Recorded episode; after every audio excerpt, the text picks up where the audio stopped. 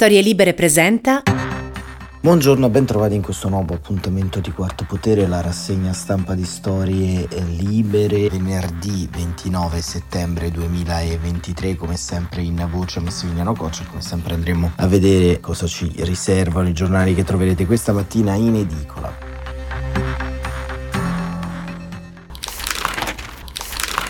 Partendo dalle prime pagine, i temi sono molti, vari e abbracciano tematiche differenti tra loro. Il Corriere della Sera apre con nel taglio centrale la notizia che c'è stata un'ennesima frenata in Europa per quanto riguarda i migranti, sbarchi frenata sul patto U E. L'Italia chiede tempo, è stato modificato un'altra lite con Berlino sulle O N G. La Repubblica invece si concentra sull'allarme spread che torna a toccare vetta duecento e dello stesso avviso è La Stampa, lo spread vola a duecento, stangata bollette. Libero, che ricordiamo ha un nuovo direttore editoriale e un nuovo direttore, quest'ultimo è Mario Seghi e invece il direttore editoriale Daniele Capezzone, titola Germania scafista, la flotta del governo Scholz. Lo stupore di Palazzo Chigi mentre si discute il patto sull'immigrazione, a largo della Libia circolano quattro navi O N G battenti bandiera tedesca. E ancora Il Giornale, svelato il bluff tedesco, fallisce il blitz di Berlino, nel regolamento voleva inserire una clausola salva O N G, sette navi nel Mediterraneo, ira dell'Italia.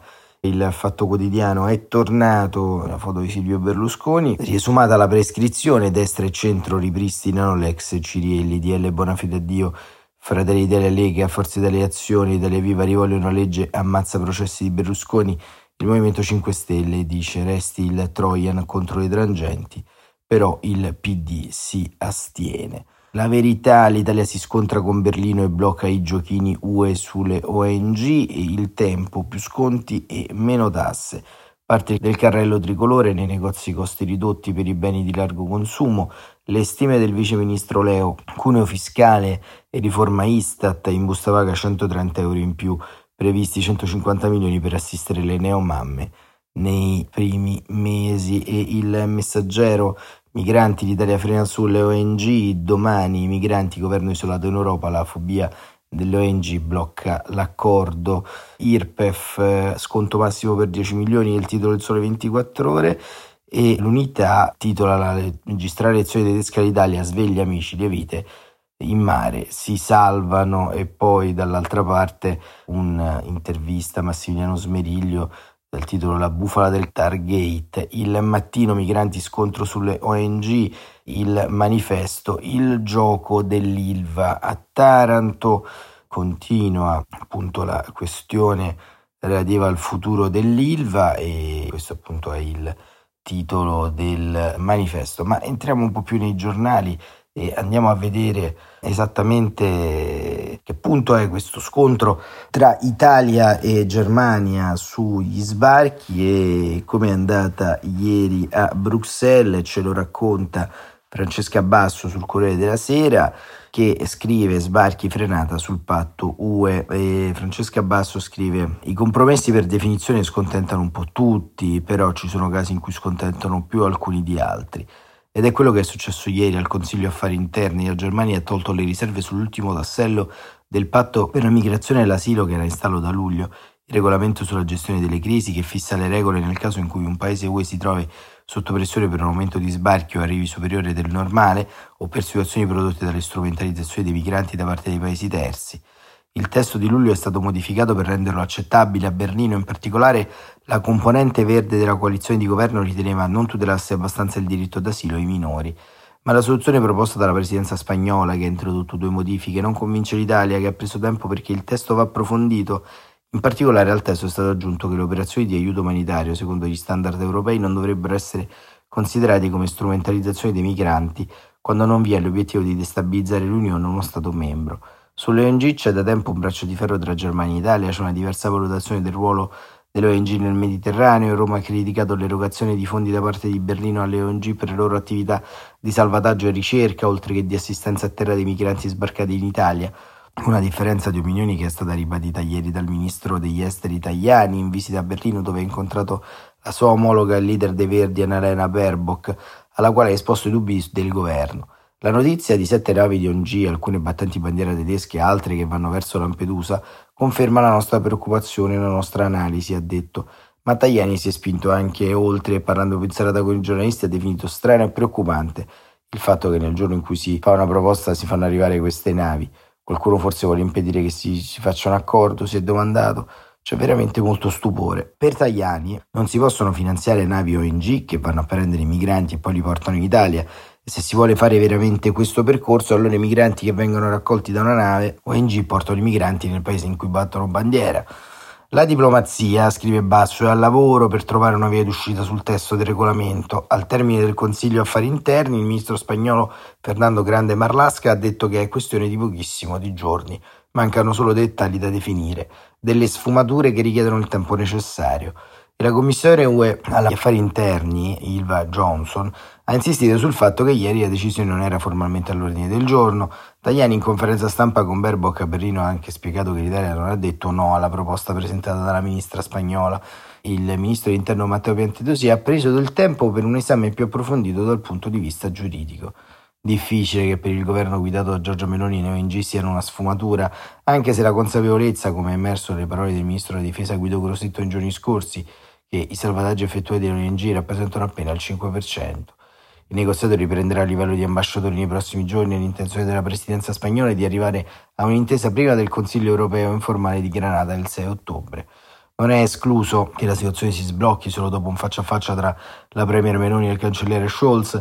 Il tempo stringe, il Parlamento europeo ha bloccato i negoziati su altri due regolamenti fondamentali del patto per la migrazione, Eurodac, il database de- che introduce le impronte digitali e le procedure di screening, finché il Consiglio non sarà pronto a trattare anche sul regolamento sulla gestione di crisi. L'obiettivo è arrivare a un accordo sull'intero patto entro la fine della legislatura. Intanto oggi a Malta si incontrano i leader dei nuovi paesi U E che affacciano sul Mediterraneo per parlare di migrazioni. Ci sarà la Francia, che sta sostenendo l'Italia in questi giorni, ma per ragioni geografiche, non la Germania. Questo era un po' il resoconto di Francesca Basso, che ci racconta la frammentarietà, la delicatezza in questa fase storica del discorso migratorio.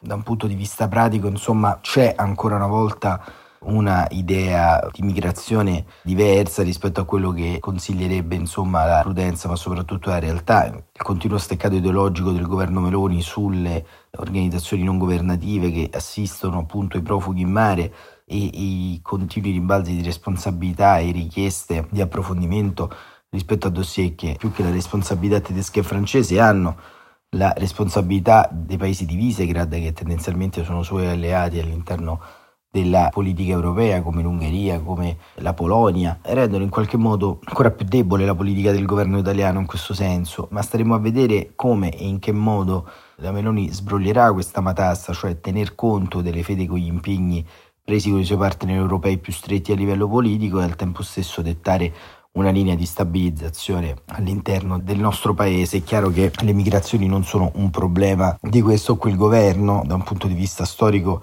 è a partire dall'inizio degli anni Ottanta che si assiste a esodi di massa da paesi all'epoca in via di sviluppo, oggi sottosviluppo, e quindi diciamo le varie soluzioni che i governi, soprattutto italiani, hanno messo in campo sono state via via atte soprattutto a frenare le ondate di indignazione dell'opinione pubblica. Insomma, le migrazioni sono legna elettorale per la destra in Italia e in Europa, e alle volte si ha un po' l'impressione che sia proprio la destra a non voler risolvere il problema. Immaginate la propaganda sovranista senza il pericolo migranti, o con un patto per le migrazioni che in qualche modo riesca a superare il meccanismo di distribuzione del Trattato di Dublino.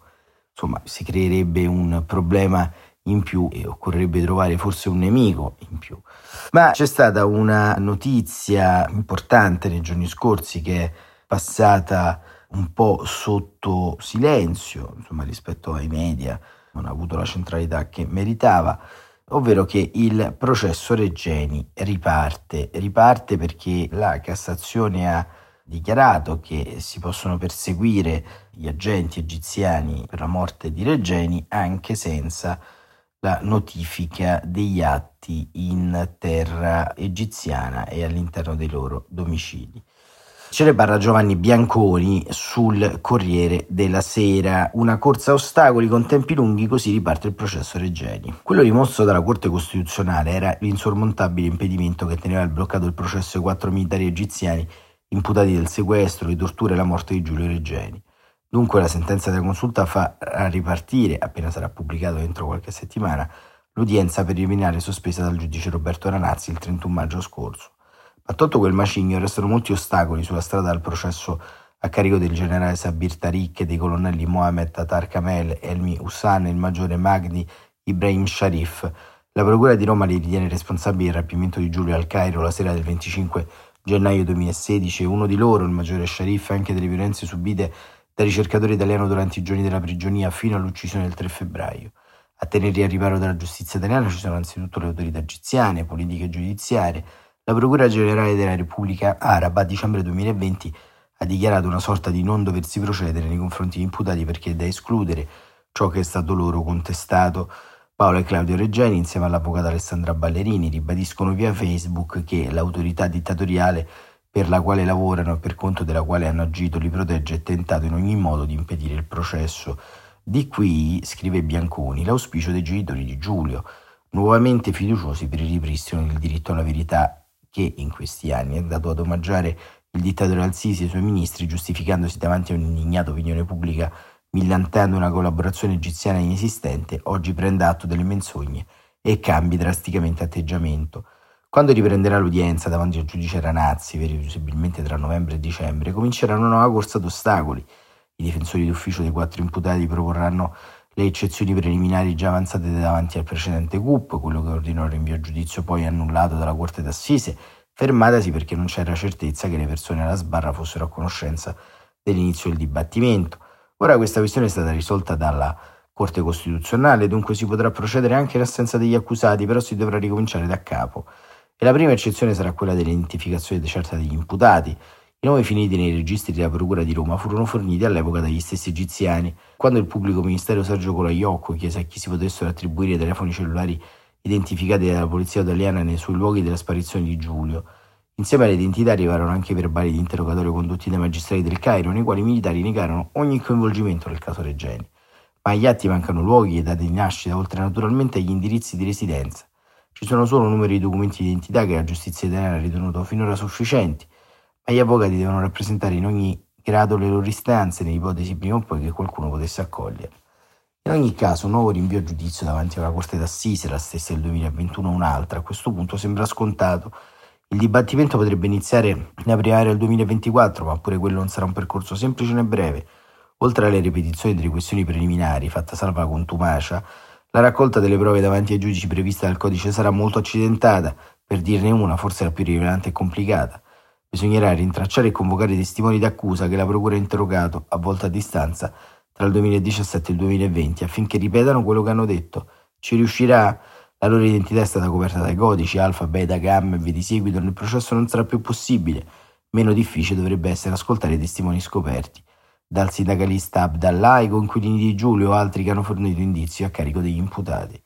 Ma anche su di loro non ci sono certezze. La cooperazione giudiziaria tra stati finora pressoché inesistente, a parte la fase iniziale delle indagini, sarà di nuovo necessario, a parte le deposizioni degli investigatori e dei periti italiani. Insomma, sarà un processo tutto in salita.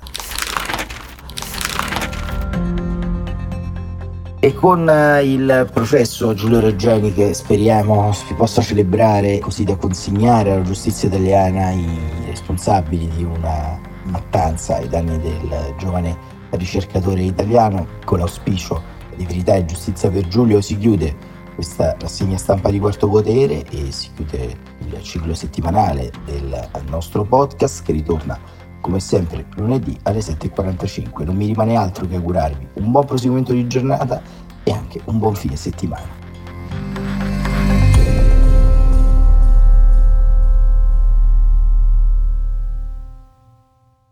Una produzione storielibere punto effe emme di Gianandrea Cerone e Rossana De Michele. Coordinamento editoriale Guido Guenci.